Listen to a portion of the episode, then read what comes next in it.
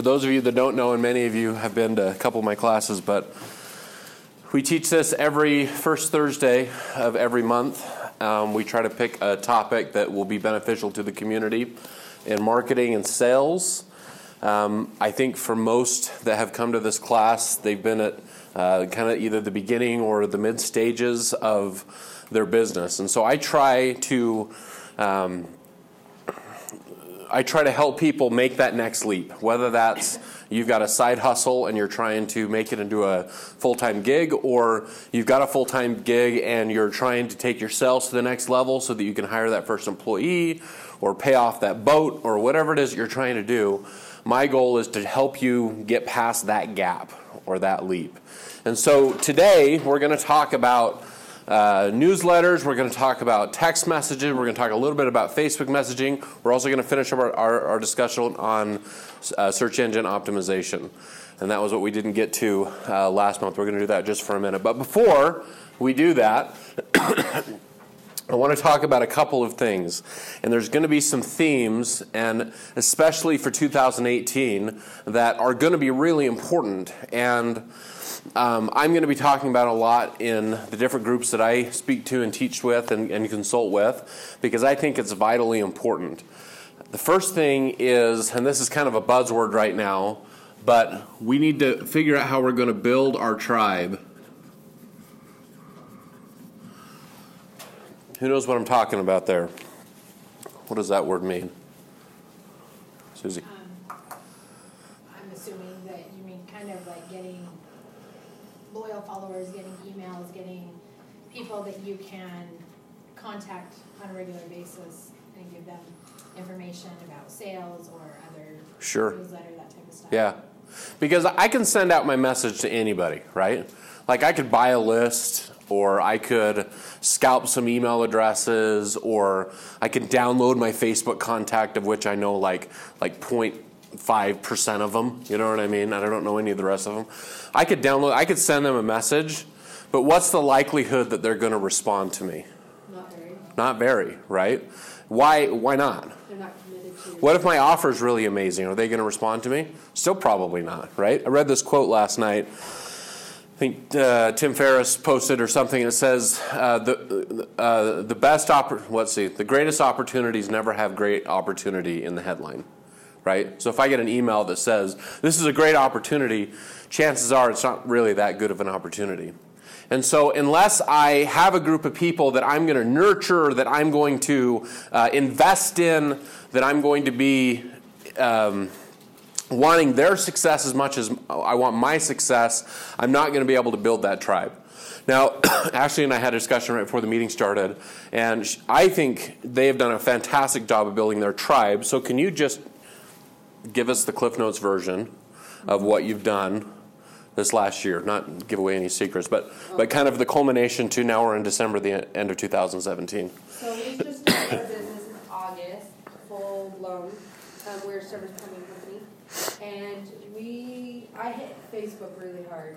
I uh, my husband isn't on Facebook, and I hit social media really hard. And we started with nothing, and um, so our in essence our business was starting from nothing. Yeah. and we had to build our brand recognition.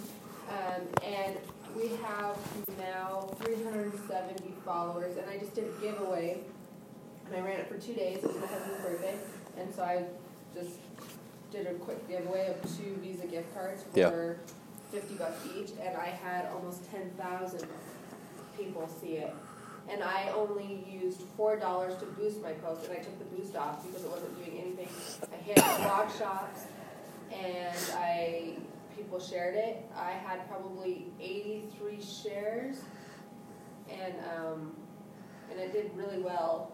And I hit it in just the Cedar area. So you think about um, 10,000 people almost in just the Cedar area. That's Yeah.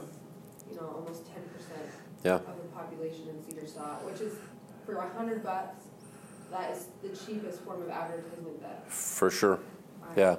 You know what I love about this scenario is if we stri- strip out everything, it's a plumbing company, right? Yeah. A plumber is commoditized, right? It's a commoditized business, meaning that that I can open the phone book do I even have a phone book? I don't even know. I could get on Google and I could type in plumber, and there's going to be a whole list of plumbers, right?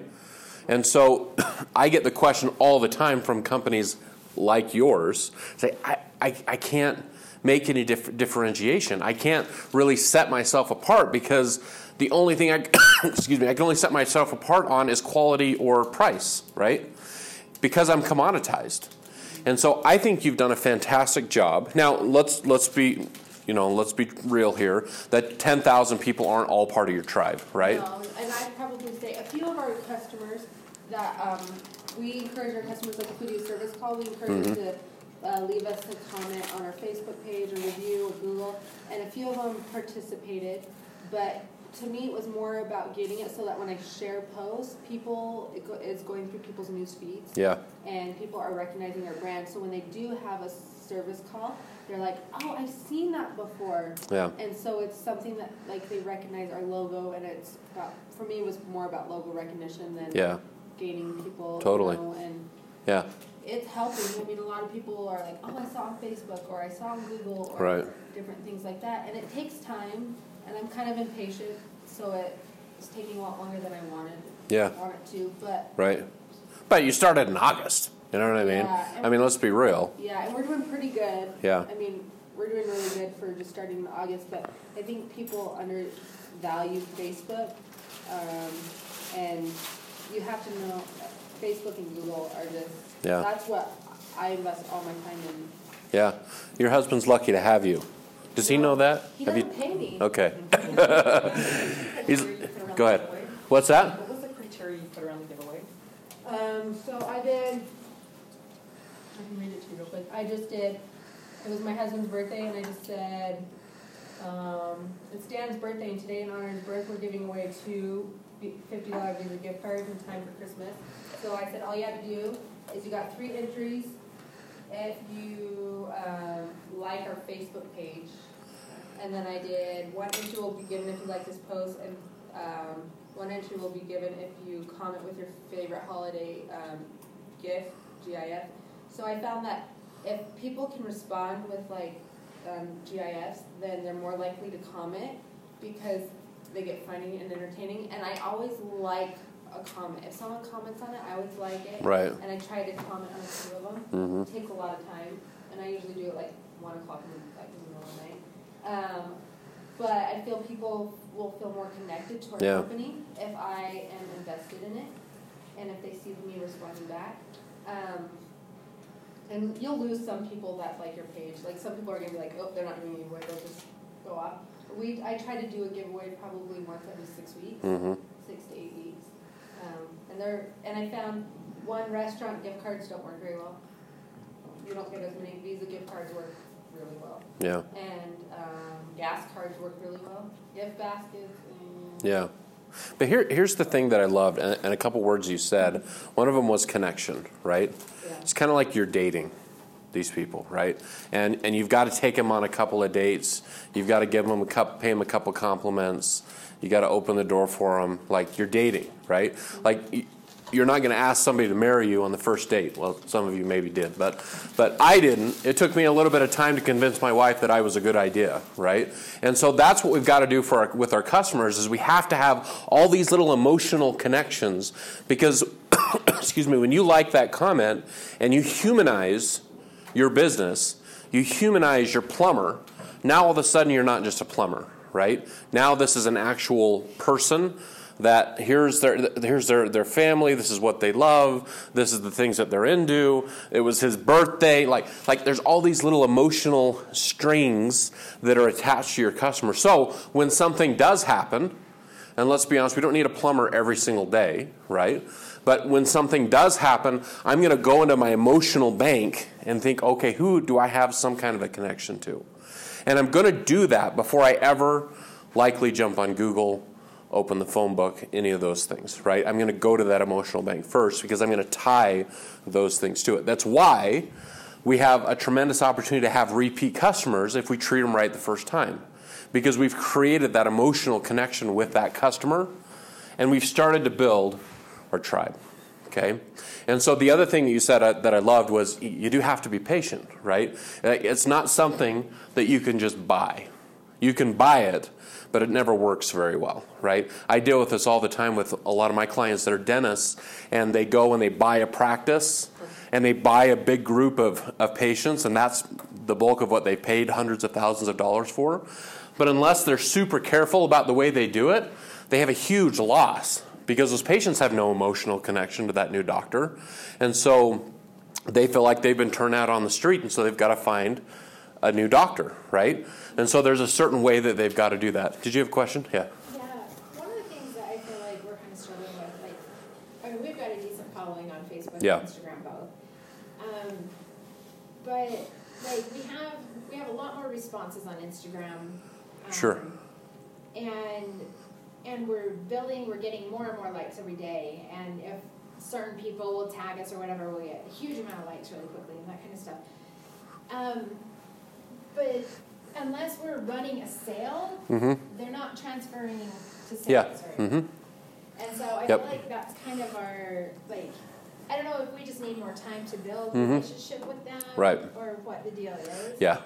But how do you bridge that gap? Yeah. So, so my thoughts on that is, and it's not easy. Number one, like that, that's a difficult thing to do, especially in your industry, right? Because even though you have a really unique product, you're still in a highly commoditized industry, right? Like, like there are a lot of options for shoes, right? And so, unless you give them a reason um, to be emotionally connected or passionate about your product, they're always going to default to price and a sell, right? That will always be kind of the default thing because most humans are going to respond to that when there's a sell, when there's urgency, and there's a place for that. Like, like that's totally legitimate.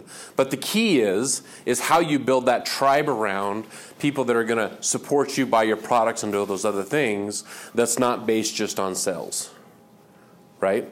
And so it does take time. You have to be somewhat vulnerable as a company.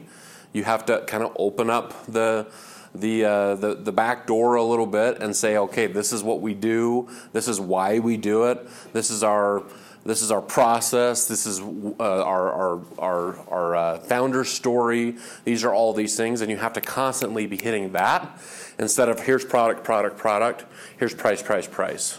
Right? Because if you do that, then you're forcing people down that path. Right? And you never have the opportunity to build a true tribe right? Because the question is if you were to raise your prices by 20%, what would your sales do? Would they die?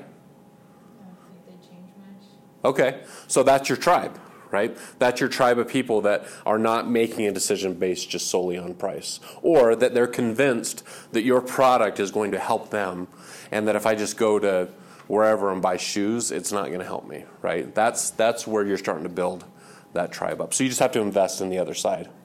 Does that make sense? Okay, let's leave that topic for a second because, man, we're going to go through uh, time really quick again. So, the other concept I want to talk about is, is well, let me ask you this: Why do people text and drive? Is it because they want to be dangerous? Because they want to run over kids? I mean, wh- why, why do they text and drive? They want to get two things done at once, right? Um, who here listened to some kind of a podcast or book or something on their way in today? So did I. Why? Because I don't have hardly any other time today to listen to the podcasts and things that I'm a, I'm a member of a tribe of, right? And so as I'm driving over, I've got this 15 minute drive, I'm going to listen to a podcast. Now, for those of you that have been in my class all year, I've talked about video, video, video, right? Video was the big thing for 2017. I still believe super, super important, but I'm being convinced that 2018 is going to be about time. That you have got to find a way to respect your tribe or your customer's time better. You've got to find a way to fit yourself in their schedule a little bit easier. Now, there's not one magic thing that's going to work for everybody. You've got to figure that out for what is your customers. But when we're talking about sending somebody a newsletter, what's the reality that somebody gets a newsletter from you from, from real estate and they're going to sit there and read your, your, your 10 page uh, newsletter? Unless they're actively looking for a home, right? And they're really into looking at houses, they're probably not going to do that, right? What's the, what's the chances if you write the importance of, of high quality PVC when you do plumbing that someone's going to sit there and read that? Nobody is, right? Matter of fact, they're probably going to hate you so bad they're going to make you spam, right? That's the key is that we have to respect their time. And so there's a couple of key things that you've got to remember. Matter of fact, I think they're the secrets to sending an effective email, email newsletter that are absolutely crucial. So here's where you start taking notes. So the first thing that you have to do is you must match your audience.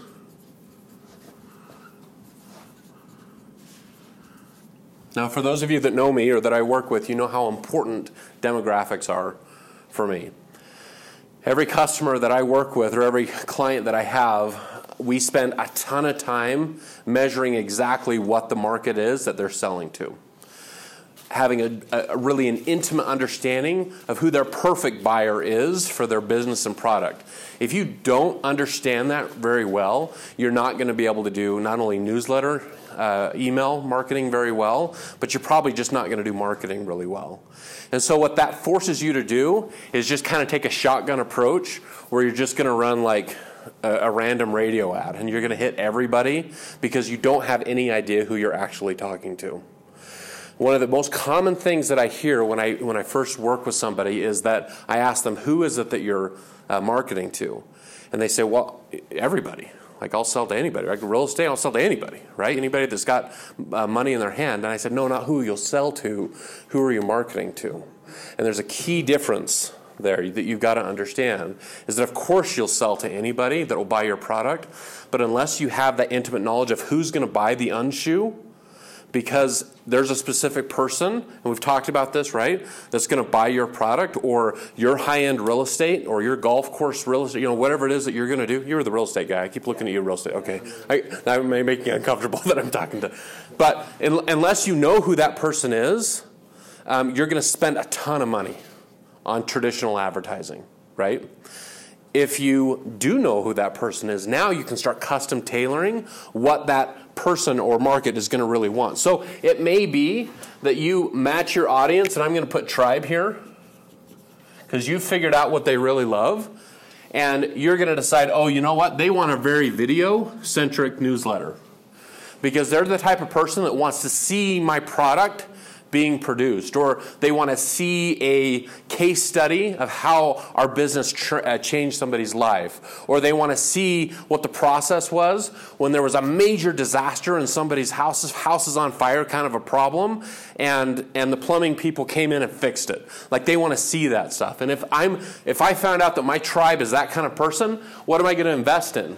I'm going to invest in that video, right? And I'm going to deliver, because newsletter is just a delivery mechanism, I'm going to deliver that uh, video uh, piece of content to them via a newsletter and Facebook and a million other things, right? Because I know that's what my tribe wants to see. It could be that you find that you've got somebody that wants just photos.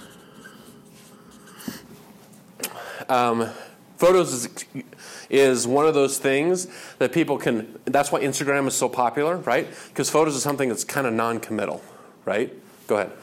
Um, on the video thing. Yeah. If you do a Facebook Live video, like, I know you can like save them and in different places. You Mhm. do that, you like save them and send them in your emails or, Yeah, you can download a Facebook Live video. but Mhm. like, do you find that effective or have you done that? or- So here's my thing with Facebook Live. Facebook Live is, I, I love it and I hate it.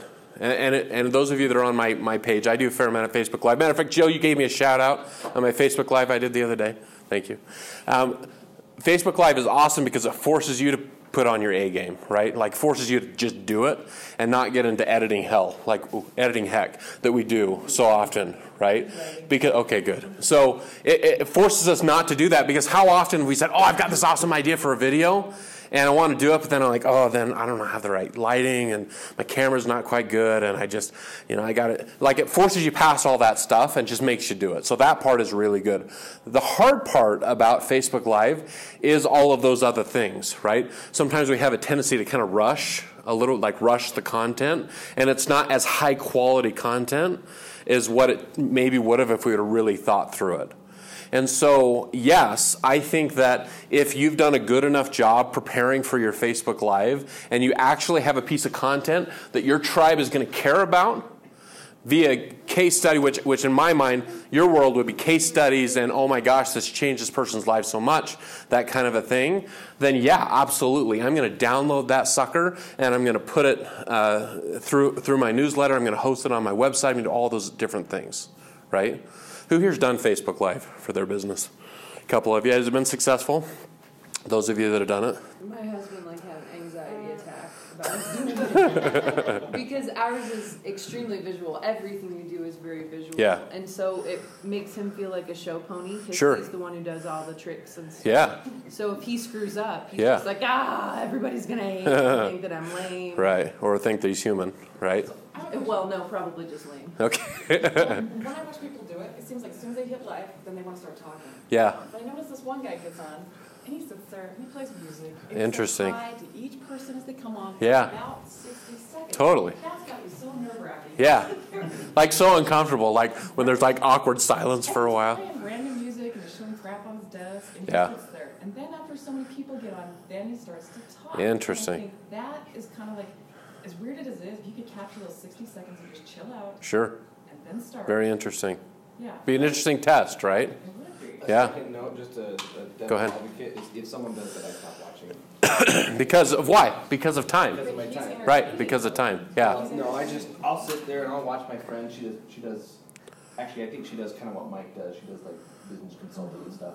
And she gets on and she's like, oh, hi, so-and-so, hi, and she's looking at her phone, oh, hi, thank you, oh, thank you, you know, and she's doing that, and then, and I just am like, what are you doing? This is so boring, I don't wanna watch. Yeah. And so I don't even even if it's unless if they're doing something related to their business or something Yeah. fun or funny, I, I think it's the most boring. Here's the thing. Thank you so much for illustrating my point because that's exactly what I'm talking about. Yeah, I'm gonna say it's by persons. Totally. People might be totally different. They might enjoy that. Because because if my audience is your audience, and a lot of your audience is is maybe a li- more mature, right? Is that a safe word to say?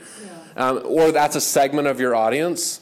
They might not be rushing from meeting to meeting in their career, right? They might be hanging out on Facebook looking for something to watch. They're tired of kitty cat videos. I have videos. 60 seconds to wrap up whatever I'm doing.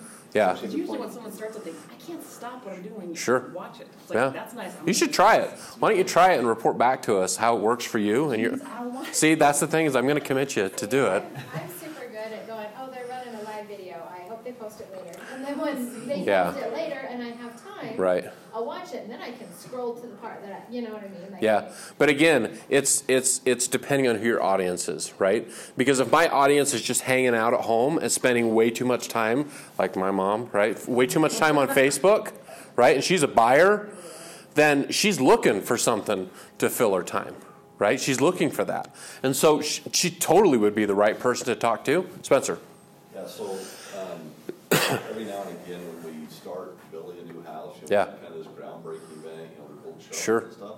So we take this picture and we post it, and then I'll usually boost it. Uh huh. Well, I've done this on and off, not consistent, it could be better, but, um, I've done this on and off for the last probably eighteen months, so I did it this last week. Um, of some people down in Harmony, and then I tried boosting it, then it has that, you know, fifteen minutes to review to see if it, you know, Yeah. fits their policies. And he kicked it back and said it's not approved. Yeah. Because it could be part of this, um, multicultural affinity Yeah. program. Yeah. And so I Googled what that was.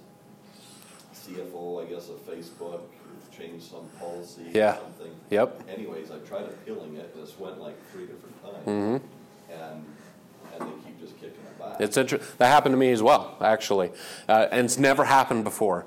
I've never got the boost unavailable button ever before, but I got it this week, as a matter of fact. You know, and we know why, right? If you turn on the news, like Facebook ads is has been really controversial for the last couple of months, from the election to there was a bunch of like Nazis that did a bunch of things, and because of all of that, Facebook is being super like hypercritical because that's their baby. Like that's how they're making just a gazillion dollars, right?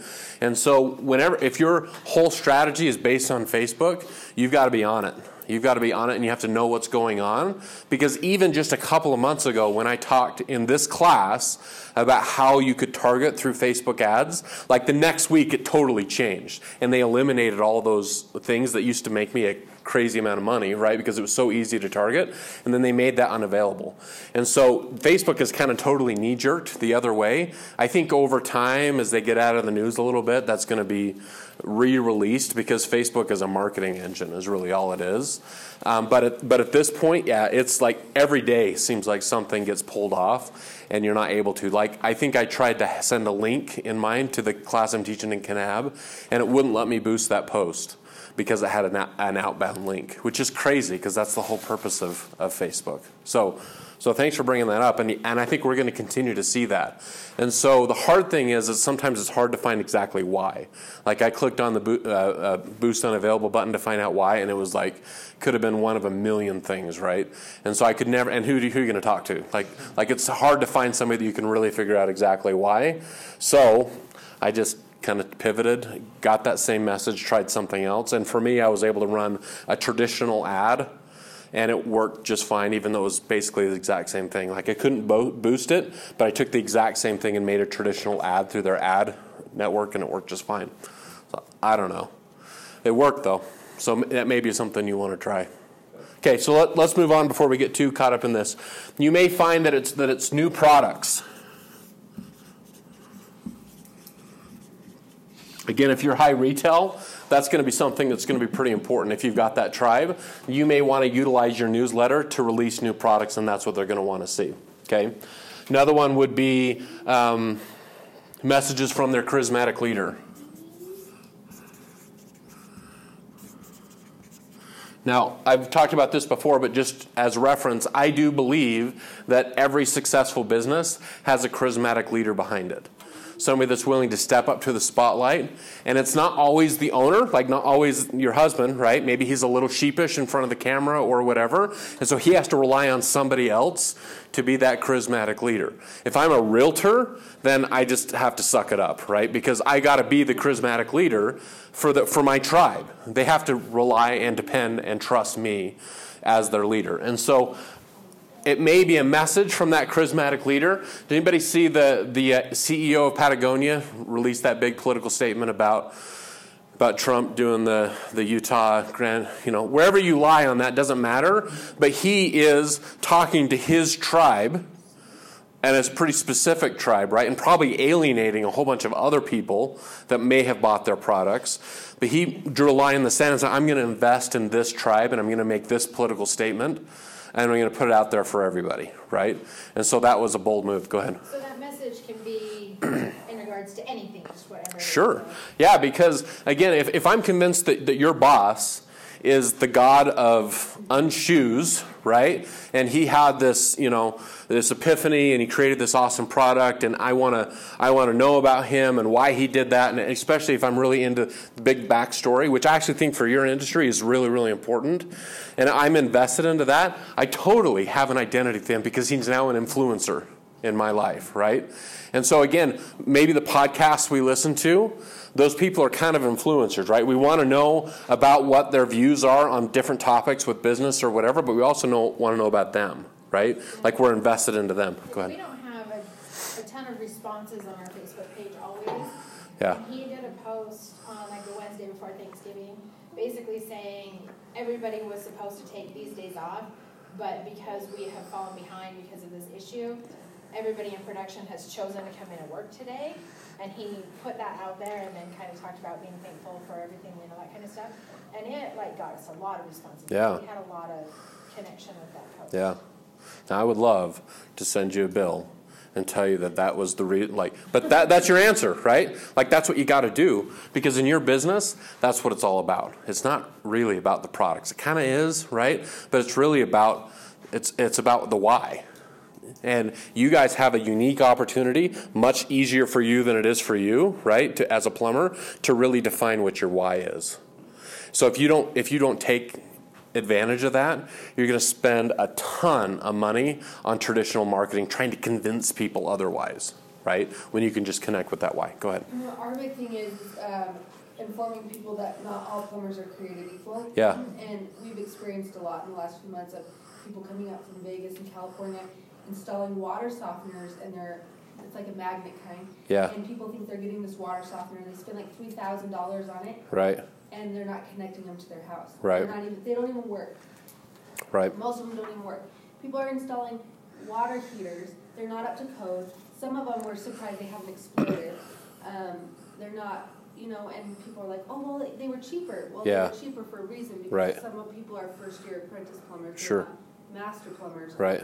You know, and so our big thing has been informing people that not all plumbers are created equal. Yeah. And that, you know, just because someone says they're a plumber doesn't mean they are a Yeah, plumber. and and that and like we've talked about so often, it's that's a difficult argument for you to make, right? Like it's critical that you make it, Yeah. but from a consumer standpoint, we're like, yeah, right. You know, a plumber's a plumber, a plumber. A realtor's a realtor's a realtor, right? Yeah. Like like that's what we think because again, you're commoditized, right? And so I have to spend a ton of time convincing them otherwise, right? And, and again, in my opinion, that's where the charismatic leader has a cape and, and tidy shorts, right? And he comes, flies in, and he becomes the superhero because he's that charismatic leader that says, no, this is why we're different. like bashing people. Like, so we get a lot of handymen in town that sit there and are like, "Well, I can do plumbing work."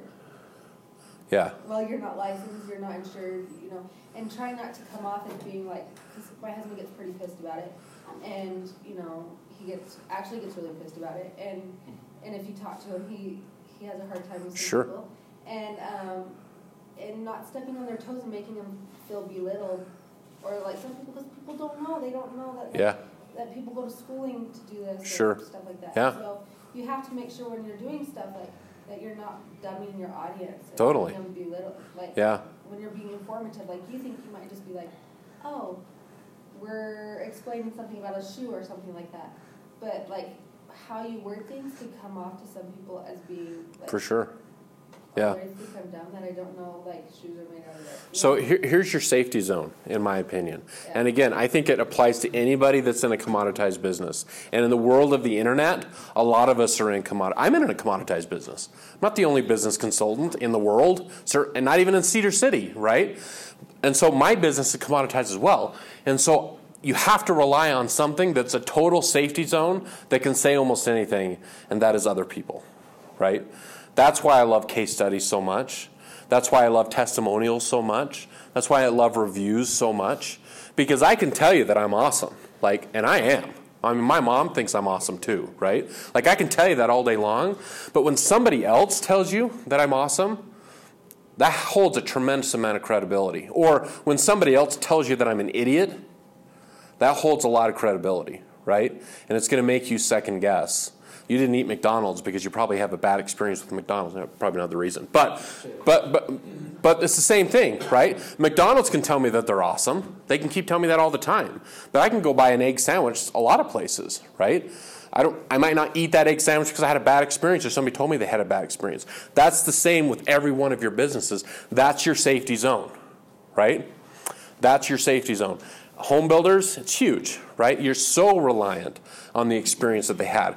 And it's it's a nightmare to build a house. Even if it's awesome, right? It's still a nightmare. And so if that person, if you can parlay that person and you can become that dirty marketer, right? That's going to take advantage of that scenario and, and make it work for you, you've got it's your fiduciary responsibility as a business owner to do it. Absolutely. You've got to do it. And I think for every one of your businesses in your own little world with your own little tribe, you got to do it. Okay? Does that make sense on this first one of matching your audience? Is there any other question? Does anybody not know how to, to figure out who their audience is? Kind of? Tell us a little bit about your business.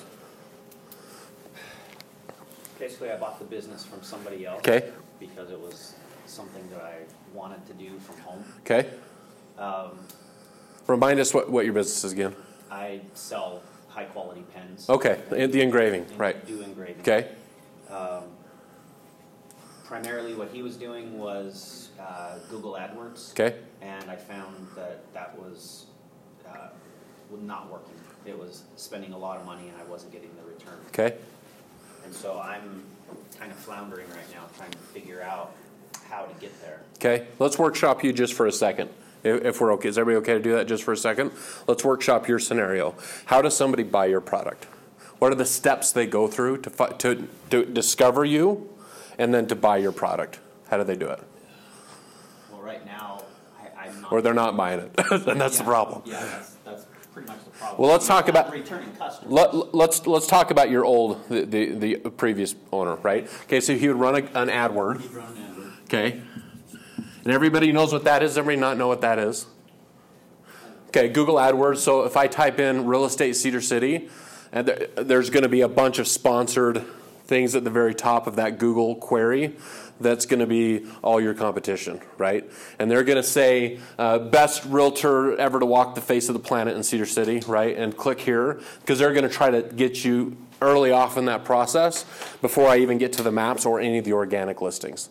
That's what Google AdWords is. And and they're gonna they're willing to spend probably in your world five to seven dollars every time somebody clicks on that ad.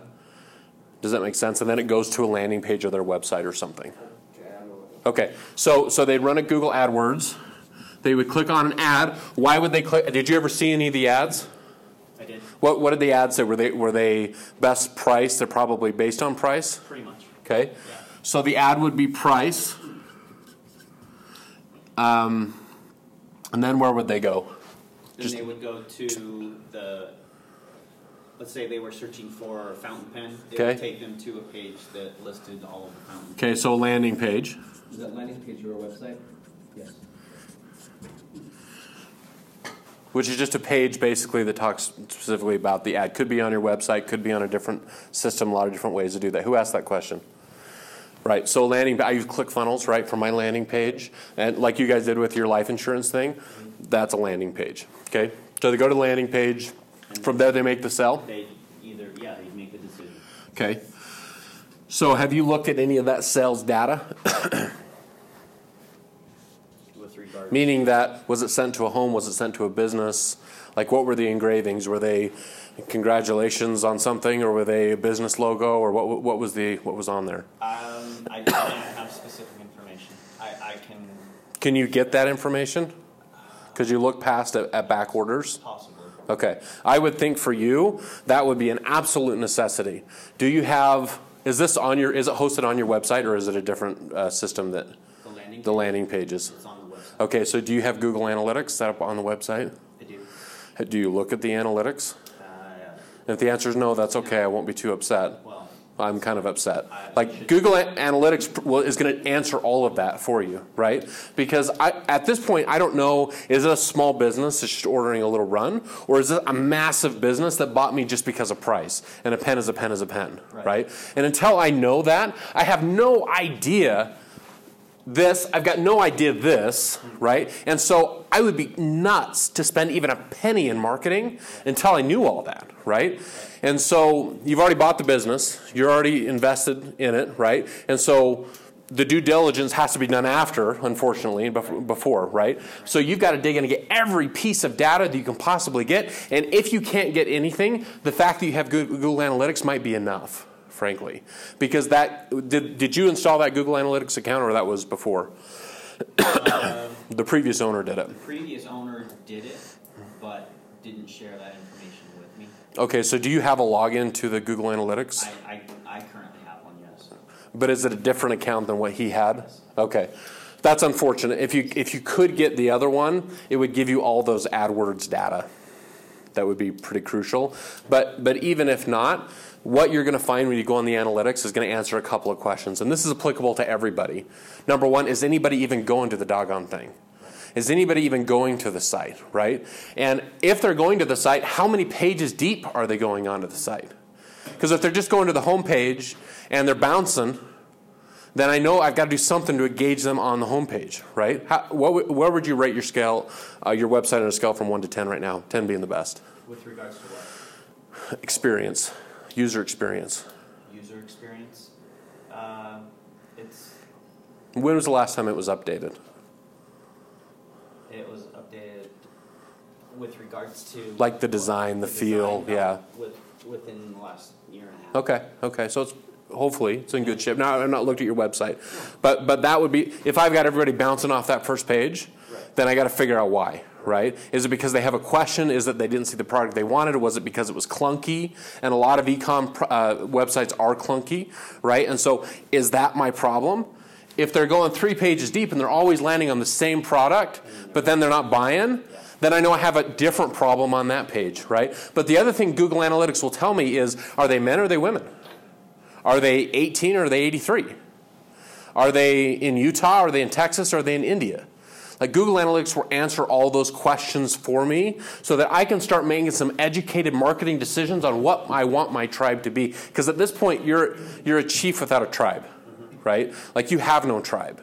That's scary. You have repeat customers, right? Right. But you may lose those repeat customers if your competition goes to them and says, hey, here's a better pen or here's a, here's a, here's a better price or whatever, right? Hopefully not, but that may sway them. And so you are in, in an awesome opportunity in 2018 while the economy's still good, right?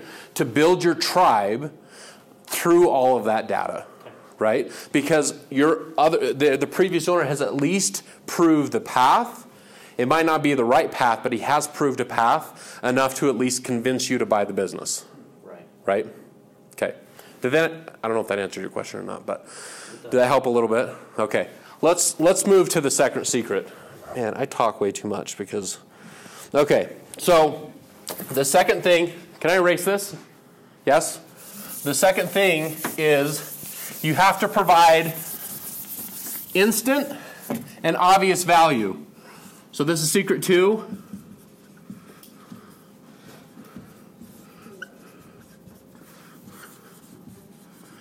Instant and obvious value. Don't make them search through, wade through a bunch of junk to find your offer. Don't make them go through all of these different pages and whatever to figure out what makes you awesome, right? It's got to be instant and it's got to be obvious. So, how, how, how, how can that be done in your, your businesses? Go ahead. Well, I get a newsletter from a different company. Okay. And they've had reliable information, so I actually do look at it most of the time. Yeah. Actually offer links to, like, say, four or five different articles. Okay. And so they say, these are the articles for the week, and then they have a little bit of a, a description on them and a link to each one of them, and then I can choose which one I want to read, Yeah. what I want to go into. I'm not wading through this entire email of all of the information trying to go, wait, I didn't need that, but I do want this. I can just look at the, this little thing and go, oh, I want this one and this one, and Mhm. read them. Yeah. Okay. Okay. Like that. Now, is that is that uh, somebody else in your industry? No, Or just something that's- that you're interested in? marketing thing. It's Okay. a social media example. Okay. Cool. Okay. Who who else? Who else has has something that's an instant or obvious value, either that you provide in yours or that you read and you consume yourself? Um, we do, uh, we compare products, like, we tell the difference between buying like, um, a Price Pfister faucet versus a Moen or Delta, or we, we supply Wolverine brass. Okay. Um, so we compare products and we will explain why certain products are better than others. Okay. Like warranties on them, mm-hmm. some that have warranties. Yep. Because people don't necessarily understand, they think, oh, I can go to Home Depot and buy a faucet. Right. Right. you know, and it's, we explain why, you know, when you go to Home Depot, you can't usually fix them, or different things like that. Okay. Yeah. So it's education, Yeah. essentially. Essentially, right? Yeah. Okay, so I, I break them down to education, experience. In a previous life, when I was a marketing director for Sun River down in St. George, we were a big home builder, right? But the thing is, is, is Sun River built pretty much the same house as Ence Homes and Coral Canyon and a million other builders, right? It was pretty much the same house. We used the same contractors, same thing, right? We were commoditized, right? And so we had to figure out a way to convince people of obvious and instant value through experience, right? And so, if anybody's familiar with Sun River, we had to convince them that if you live there, you were going to be part of this awesome club, right? Yeah, yeah, you're part of a community. And you've got this awesome community center and blah, blah, blah, blah, a million things, right? But we couldn't just sell them a house because anybody can build a house, right? It was all built on the lifestyle. And so for us, the experience was what we always talked about. And back then, it was newsletter, right? Because this was before social media, media really took off. So I think experience is sometimes a scary area for us to want to invest in as business owners because we feel a little vulnerable, like we lose a little bit of control of the situation. When in reality, if you can convince them on experience, and again, as a realtor, as a home builder, as anybody that's in a commoditized business, if you can convince somebody on the, ex- on the experience, that's going to make you a non commoditized uh, product. Because you have a customer that says, oh my gosh, I forget your name. Matt. Matt is he is so much better of a realtor than anybody else I talk to because he's X, Y, and Z. As a matter of fact, I knew a realtor that his shtick was he would he would fill up their water softener. So he would like pack the salt, and every three months he had it on his calendar, and he had his car. He had this little like Toyota Camry, and it was like weighted down on the tires because he had like 10 billion pounds of salt in his car, and he would putter around to every one of his clients, and he would pack in the salt, and he would fill their water softeners up. That was his thing. You know what? That dude had more repeat business than any other realtor I've ever seen because it gave him a reason to go back and, and talk to them. I've seen him do it with, with their uh, smoke detector batteries. He comes and fixes their smoke detector batteries every six months, all these different things. That's what made him a non commoditized realtor. Does that make sense? So that's more in the experience category. And now he's got people saying, man, that Peter is the most amazing realtor ever. He even comes to our house and he changes our friggin' salt in our water softener every six months. Go ahead. Are you trying to share with them your experience from the product, or are you trying to give them their experience? What you're doing is you're playing the role of dirty marketer and you're convincing your customers to share an experience. And then you're going to take that experience and then share it to your tribe. Okay? And especially with your product, because it's so community based, right? It, or it should be, that that is just crucial, right? Because I want to see that experience that, that somebody that looks like me, talks like me, walks like me had with your product. And oh my gosh, I've got to have that too, because it would help me so much. Does that make sense? Did I say something? No, I'm just kidding. Okay.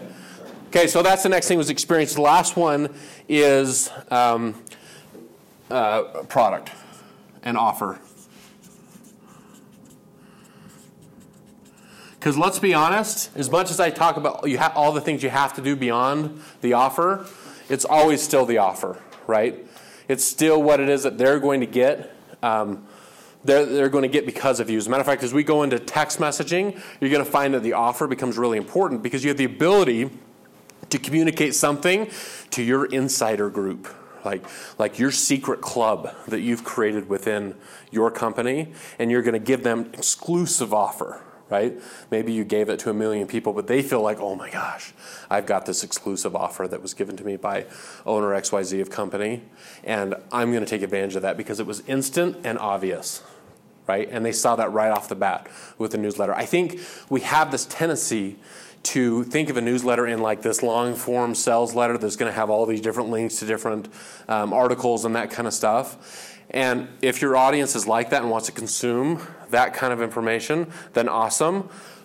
My clients are not, right? Like I have to be right on point and I have to be really clear about what my uh, offer is and I have to do it right in the first like 10 seconds that they're on my email or they're on to somebody else's email. Okay? That's why it's so critical for me to do that. Does that make sense? Go ahead. I think one of the things that I'm struggling with with the offer aspect Mhm. is the only way I know to put out an offer is basically to put out a sale. Uh huh. Um, but we kind of need ways to sort of give them an offer, something that doesn't necessarily give them a reduced price. Okay. Does that make sense? Mm hmm. Like, do you have suggestions? I mean, is there? I'm gonna stop thinking that. No, no, no. I, I, I, it's very difficult, right, in your world, because it is it is product, right? Um, I think there's a lot of companies that do it via um, bundling, right? Um, that's how they, they release a new product or whatever. But even that sometimes comes down to price. Um, they can do it in uh, a community perk, meaning that if you buy this, you're going to get X, Y, Z. It could come through a co op with another family of businesses that maybe isn't your business, but if you get this, you're going to you're going to get this membership or whatever. Like there's other ways to build value into your product that isn't just based on price. There's a lot of companies that do play the role of dirty marketer and they exploit, and I use these words and they're the wrong words, but, but they take advantage of somebody's hardship and they spin it to a good thing for their company, right? So, hurricane devastates Texas or Florida or wherever, and they bundle that. Matter of fact, they may even charge more for their product because they're going to donate those proceeds to to cause, right? Now, that's a good thing, and everybody thinks that's a good thing, but really they're playing the role of dirty marketer, right? Because they're wanting to, to build that credibility and presence of their company, right? So I think that we would need to workshop your scenario specifically and look at, okay, again, who are your buyers? What path are they going on? And how can we provide a better offer to them um, if we're not willing to do price, right? And maybe we just have to be honest with ourselves and decide that price is the thing that's going to make people move product. So how often do you say change your offer? Um, you know what I mean? Like, like we have in the past had a thing if you sign up to be part of our tribe, and ours is actually called a tribe. Oh, okay, cool. There you go. So if people sign up, then they get like a fifteen percent offer or something Mhm. like that. But he ran that like for a really long time. I'm gonna say probably over a year.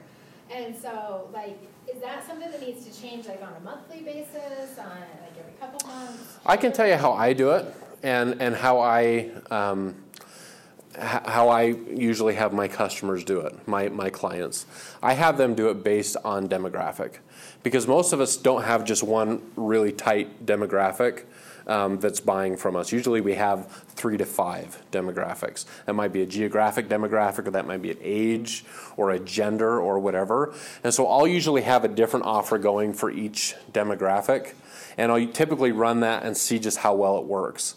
If one's working, I'm going to just milk that offer as long as I can. But if one has become white noise, then I typically have to change my approach. And instead of it being a money offer, maybe it's a co op offer, maybe it's a bundle offer, maybe it's an insider community offer. And so I'm not necessarily going from 15% to 25%, because again, you can only go down that rabbit hole so far, right? I'm going to totally change the paradigm of what my offer is in that scenario.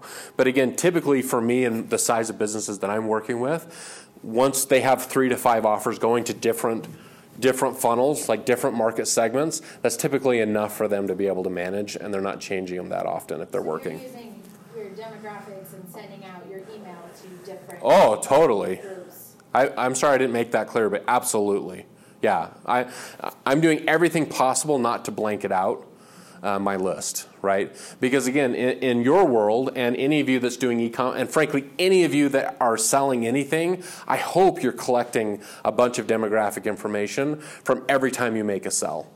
You might be collecting an email address, but if it were me and I was consulting you, I'd be having you collect a whole lot more, right? So, as a realtor, if you're using top producer or whatever it is in your world now that is is the CRM, I would be making sure that I'm creating a profile of what that customer is. Do they have a family? You know, are they? Where do they live? How much money do I think they make? Um, are they? You know, from the different part of the country, everything that I could do so that I could start grouping them in different pools of people, and my offer would be different for each one of them. Because my mom is going to respond to a much different offer than what I'm going to respond to. Does that make sense? And so a company would be really foolish to spend a lot of money trying to meet somewhere in the middle of both of us to try to appeal to both of us. Right? Dan, go ahead. You can send it to the wrong demographic. We had our life insurance campaign that we were doing, and we basically just took our whole customer list and sent, Sent it to out. everyone that we have. Right. And the only responses we got were from 70, 65 year old people Yeah. that don't, that are, that Yeah. product is not for them. And let's be honest, like sometimes you got to start there, right? Like sometimes you have to just shoot a shotgun to to figure out some of that data because you don't really know. The good thing about what you did is you probably only spent a, a fairly probably not very much money at all on putting that offer out there, right? Yeah, it was free. It was just e- email, right? And then the landing page. That's really all it was. And, and your time Right. to put it together. But now, when you're offer number two on life insurance, now what do you know? A lot more. Yeah, we know how who, who we need to target more. Yeah. Yeah. And, and, and the thing is, I'll get to you just one second. And the thing is, is if I if I'm looking at my analytics and I've done a good job of segmenting, here's our life insurance page, which is difficult insurance, right? Because you guys probably just have an American Family subpage. You probably don't have a lot of data data that goes with that.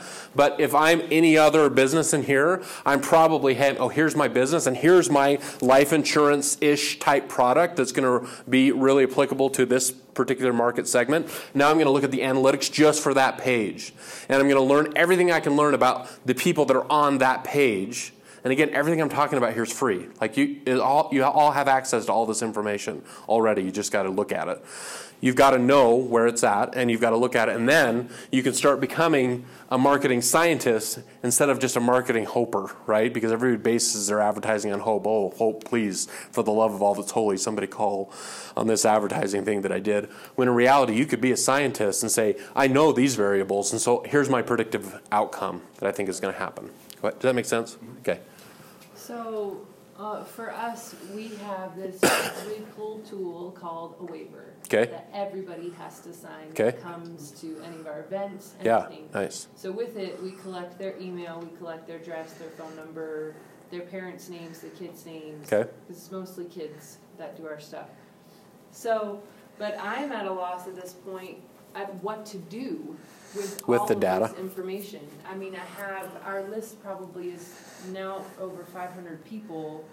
Our Facebook following is just about to four hundred. Okay. And it's like, how do I communicate something to these people that they're gonna see that's valuable? Because they're all moms. Every single one of them is a mom. Yeah. Except for maybe five percent are dads. Okay. But it's all moms who are the decision makers. And how do I commu- communicate anything to them that they care about Mhm. because they're already so busy? And I know from experience that I don't care what people send to me. Yeah.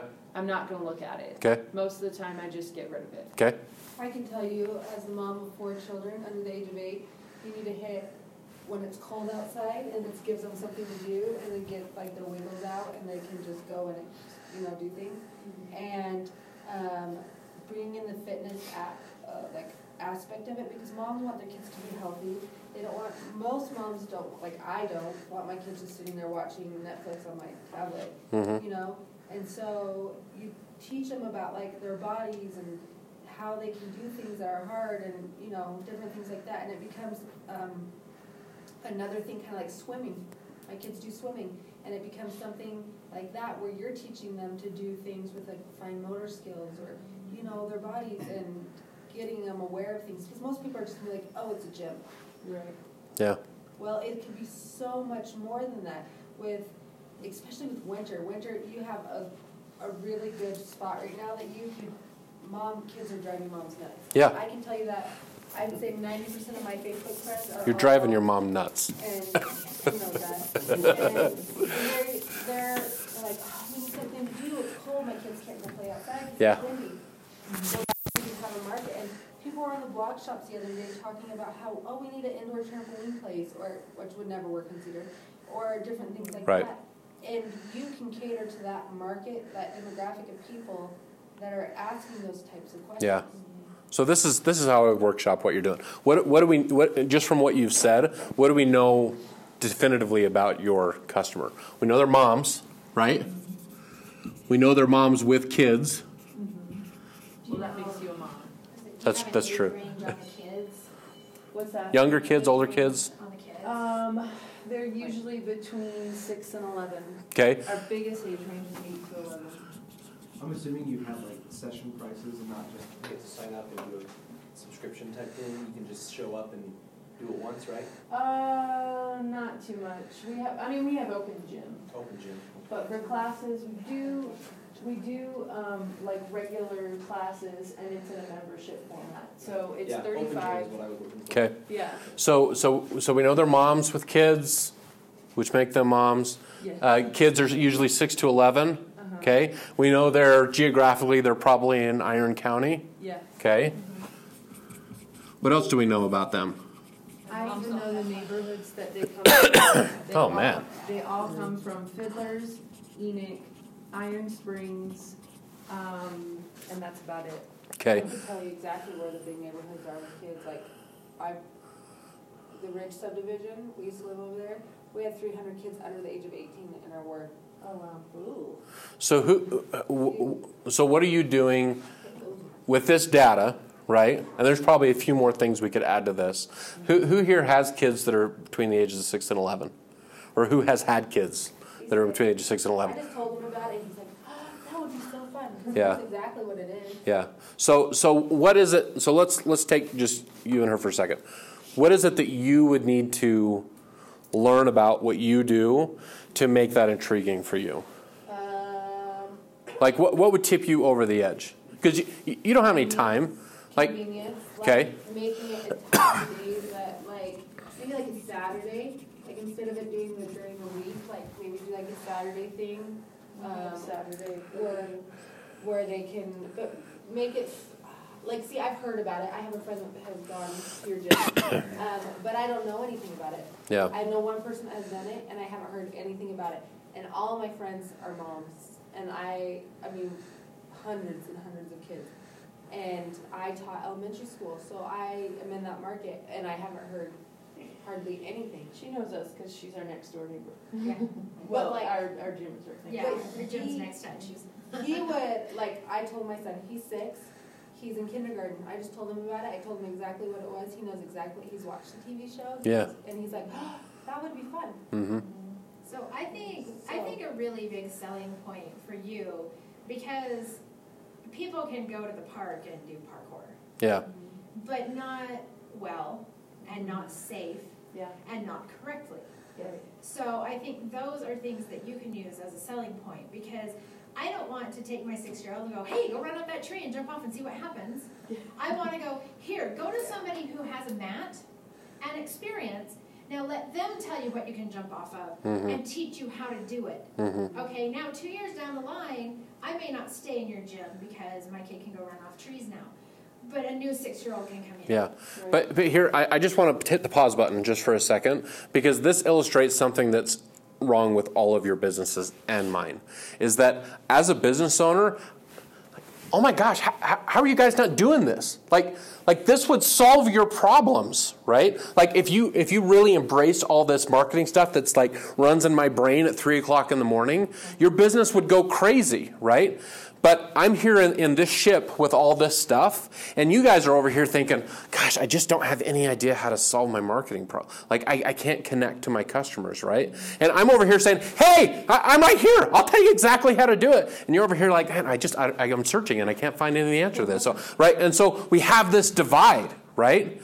And every business, doesn't matter what business you're in, you have to figure out what that bridge is going to be right?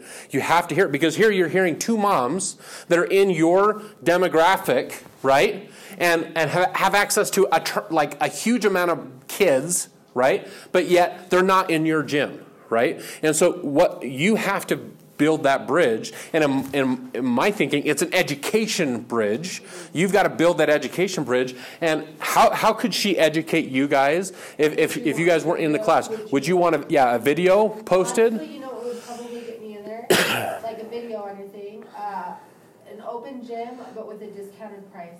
Like, They, we're on the starving student card. There's see, a- but like I, buy one get one free and one free. so like I don't even, I mean, I, when I look at my starving student card, I don't look, I look to, oh, look at ninety-nine cent codes. I mean, but like for me, like it would be an event. You could do like an event where you could be like, uh, I don't know, some kind of celebration thing. We Mhm. have Parkour Santa on December eighteenth. See, I would, I would market that like crazy, yeah and I would, and I would hit flyers in the elementary schools. yeah And teach, you can go for way cheap, you can sit there and make a flyer for it, and have each of the classrooms divvied out to. So again, let me let me hit pause again. Okay, let's hit pause because what's happening, and, and we all do it as business owners. We have these preconceived notions of what's going to work. Because you're over here saying, "Oh my gosh, we we have your answer to bored kids in the winter right right here, like just around the block." But I don't know about it. You- But you don't know about it, right? And, but we have this preconceived notion of like, if we bring Santa in, like people are just going to come like a moth to flame, right? When the reality is, as marketers, because for a minute we have to not be business owners, we have to be marketers. We're totally agnostic, right? Like, like we don't care. Maybe I hate moms with sick man. That sounds up in her. Maybe I hate moms, right? And and and and I, I don't want to serve moms, but I have a business that, that goes to them, I have to be totally agnostic, right? Because that's my market. And so I have to get out of my own skin and my own beliefs and all those whatever. I have to really listen to my potential market to find out exactly what they want. And that is the same in every one of your businesses. You cannot go in with a preconceived notion. You have to constantly be changing it because things the rules might change dramatically month after month. And so you have to be able to listen to your people. That's why you're drawing on those demographics of why somebody bought from you in December and is different than someone that buys from you in June right? And so next December, you may have a better idea how to market to somebody on buying a house uh, than what you did this year because you were able to pull that data. That's what you've got to do. I'm saying that with seasonal stuff. I just learned a while ago, the influx of people coming to southern Utah to visit their grandparents for Thanksgiving Yeah. and Christmas is huge. Yeah. We need something to do. Oh man. I would target senior citizens. And guess what? You can run you can run a Facebook ad that only targets people that are visiting Cedar City. Did you know that? You can run to Facebook. I, I'm saying this, but maybe they've just pulled it that you can't do it. But but as of last night, you could run a Facebook ad of people that live somewhere else full time and are just here visiting. Oh my gosh, how crazy is that? Like you could not do that any in any other format. And now instead of me spending $10,000 marketing uh, in these other methods where I'm just throwing crap out there, now I'm just saying, "Okay, Facebook, I'm probably only going to spend like 20 bucks, but I'm only going to talk to these people and I'm going to run a first timer special or outer towner special or bring grandma special, right? And grandma gets in, for, you know, whatever it is, right? But I'm going to be able to tailor that specifically just to that group and I can do that through freaking Facebook. It's amazing. It's an incredible marketing tool. Makes sense? So, so I think that those may not be the answers that we just talked about for you specifically, but you as a business owner, you have a fiduciary responsibility to your business, to your family, to your employees' families to figure that out. and the tools are there. Go ahead. Looking at like your time of day and stuff. Like, If Totally. you're gonna do a daytime class, I would definitely target some of the homeschool moms and those types of things. And if you're going to do, like, say, a late afternoon class, target the moms who just pick their kids up from school and have errands to run and don't want to drive to store with them. You know what I mean? Like, Yeah. Depending on the time of day you have, you can run different, different things that go, hey, let us take care of your kids Yeah. while you're doing this. Let us help Totally. your kids. Or it could be something totally different, right? Right. Like, like that's what that's what being a marketer is is figuring that out in that process. But if you get stuck in the stage that so many of us get into, it's like I'm just going to flip on the open sign and unlock the door and just just wait for people to come in, right? You're not going to be in business for a long time, and especially if you, if things get more competitive, right? And and again, realtors and, and anybody that's on online home builders, they've had to figure that out because their businesses have become commoditized. Your business is not commoditized right now. I would assume you're the only parkour gym, American Ninja Warrior thing, at least in Iron County. Southern Utah, maybe, maybe not, I don't know. Holy cow, that's scary, right? Because now, now we've got some competition that changes the rules a little bit, right? And so now we've got a different set of problems we need to deal with. But that's okay because we're smart marketers and we're going to be able to get through that. We don't market to one another's demographics, though. Kind of have that. Why? I would. Anyways, I'm a dirty marketer though, so yeah, I, I'm with you. I'm with you. I, I get what you're saying. Okay, so I want to real quick. Oh my gosh. So I'm going to give you three examples of newsletters that, that are impacting me, that I consume, and why I consume them. The first one, who's here is a Tim Ferriss follower, listens to the podcast, anything? Okay, so Tim Ferriss is somebody in my world, wrote the Four Hour Work Week. Can anybody read the Four Hour Work Week? It came out years ago. Okay, so he's somebody that, that in my world of, of business and marketing I follow pretty closely. Now, he's figured out that I've got a, a full schedule today, and I'm going to go from this speaking engagement to this consultation right after this one. I got to do, I don't have a ton of time to consume a big, long piece of information, right? Unless I'm driving and I listen to his podcast while I drive. But he sends a newsletter, and his newsletter is called Five Bullet Friday. And his newsletter is, is probably a half of my screen. And all it is, it's probably less than, than 150 words altogether. And all it is, is five things that he's found that's benefited or wowed him or whatever uh, in that past week. Okay? And so those five things are all links to products or companies or programs or whoever. Now, I get he probably has an affiliate thing figured out with all of those things, and he gets kind of a back end uh, uh, action when I go and click on that link and buy their product. I'm sure he gets a piece of that action. I get that, right? But for me, I view him in my life as an influencer, and so those five things that he sends me on Friday is perfect. It's the right length it's the right data. It's exactly what I'm looking for because I don't have time to spend a ton of time on Google or a ton of money to figure that out myself. So I'm just going to consume that newsletter. Sends it every single Friday like clockwork. It comes about 11 o'clock into my inbox, inbox every single time. Okay? So he has figured me out because I'm his perfect customer. Okay? That's example number one. Example number two is not me, but is my wife she loves the Joann fabric. Who gets the Joann fabric email? Why, why, do you, why do you get that one? Just curious. It's on sale, right? Their entire business model is based around not paying retail, right? Like if you if you buy something at Joann's, and I've been with my wife standing in line, every single person like brings up their phone or what like they all have the coupon, right? Joann's has figured that out and said, that's how we're going to structure and communicate with our tribe. And if somebody's into that world and they want to buy my products, they're going to be waiting like a like a dog for, for dog food for that coupon that's going to come every now. Oh man, as you're standing there, right? Like it's crazy. Why? Again, it's the exact same reason that I get my newsletter from Tim Ferriss, because they know exactly what turns your crank, right? Yeah, and plus they reinforce it after you pay, and they give you the, your sales receipt and say, look, you saved. Yeah, exactly.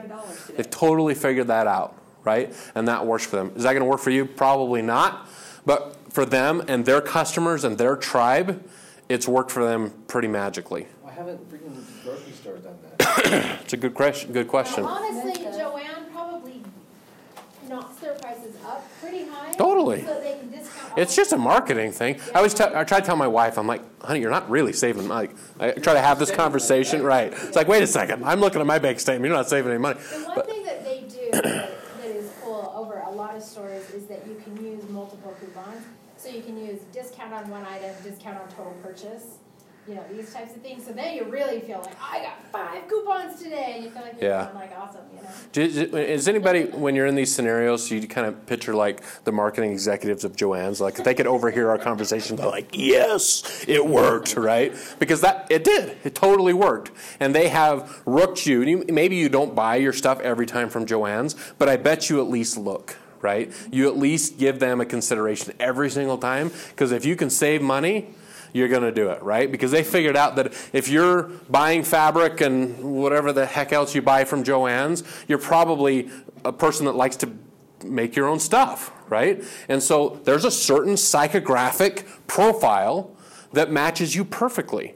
And so, as smart marketers, because do, do they want to make money like anybody else? Of course they do. That's why they're in business. They've just nailed you as a customer, and they know exactly what you want.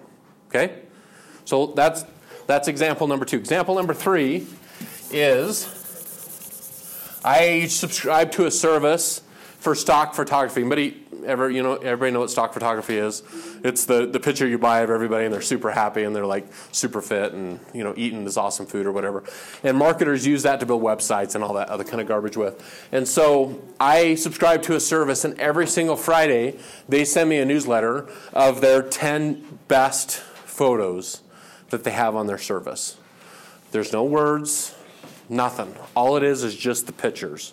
And the, the, the headline um, in my subject line is, is Look What's Hot This Week.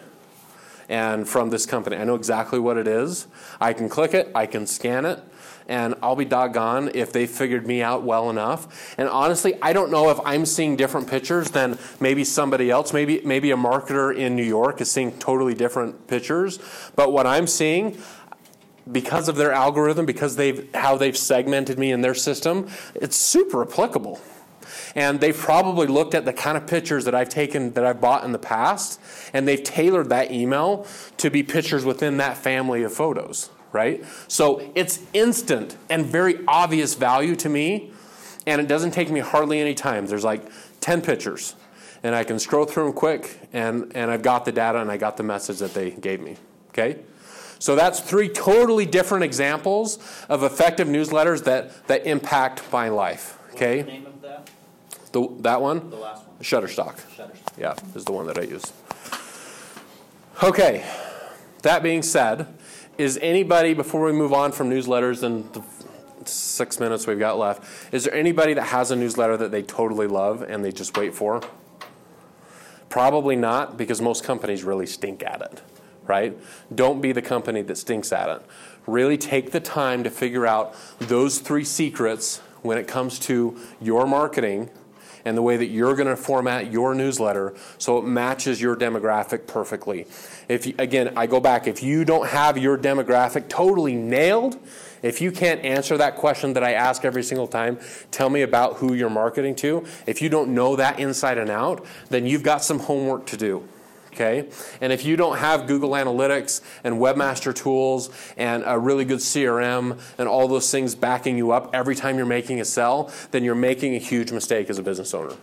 You're wasting money that could end up in your pocket because you haven't spent enough time um, dissecting the science of your business. Okay? Does anybody have any questions on newsletter before we move on real quick?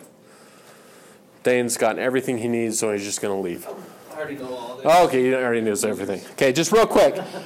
Text messaging is tricky. Super, super tricky. Why?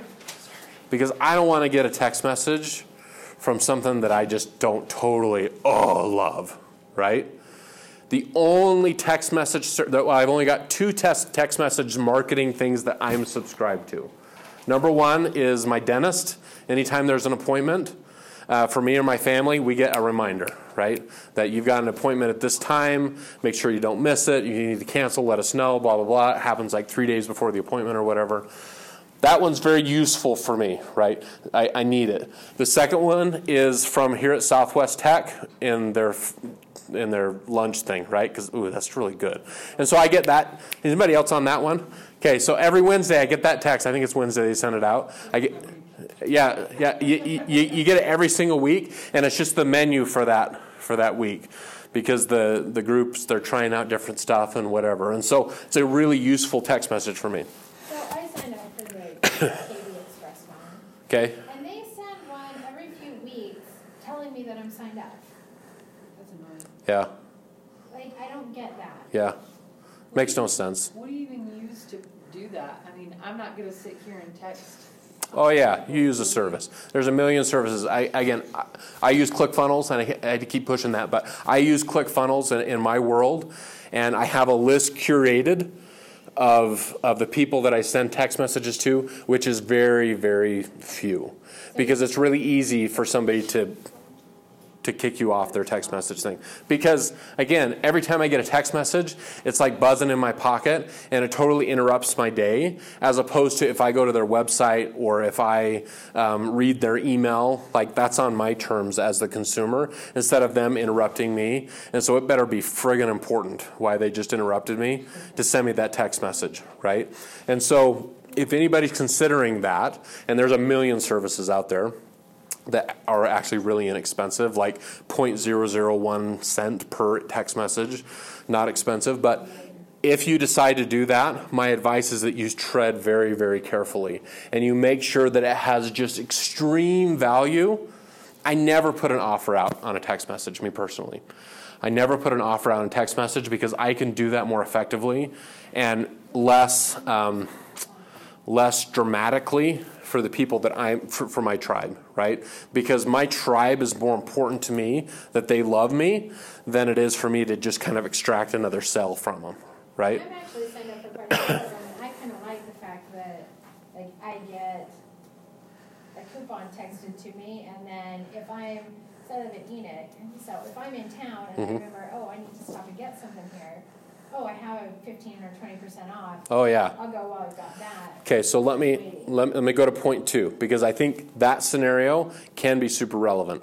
So I have a client; it's a, a pizzeria down in, in St. George, right? And they're trying to fill their gaps when it's just super slow, right? Because they're going to be busy from like six to eight o'clock, right? Just because people are eating dinner, but they're trying to they're trying to fill gaps in different times.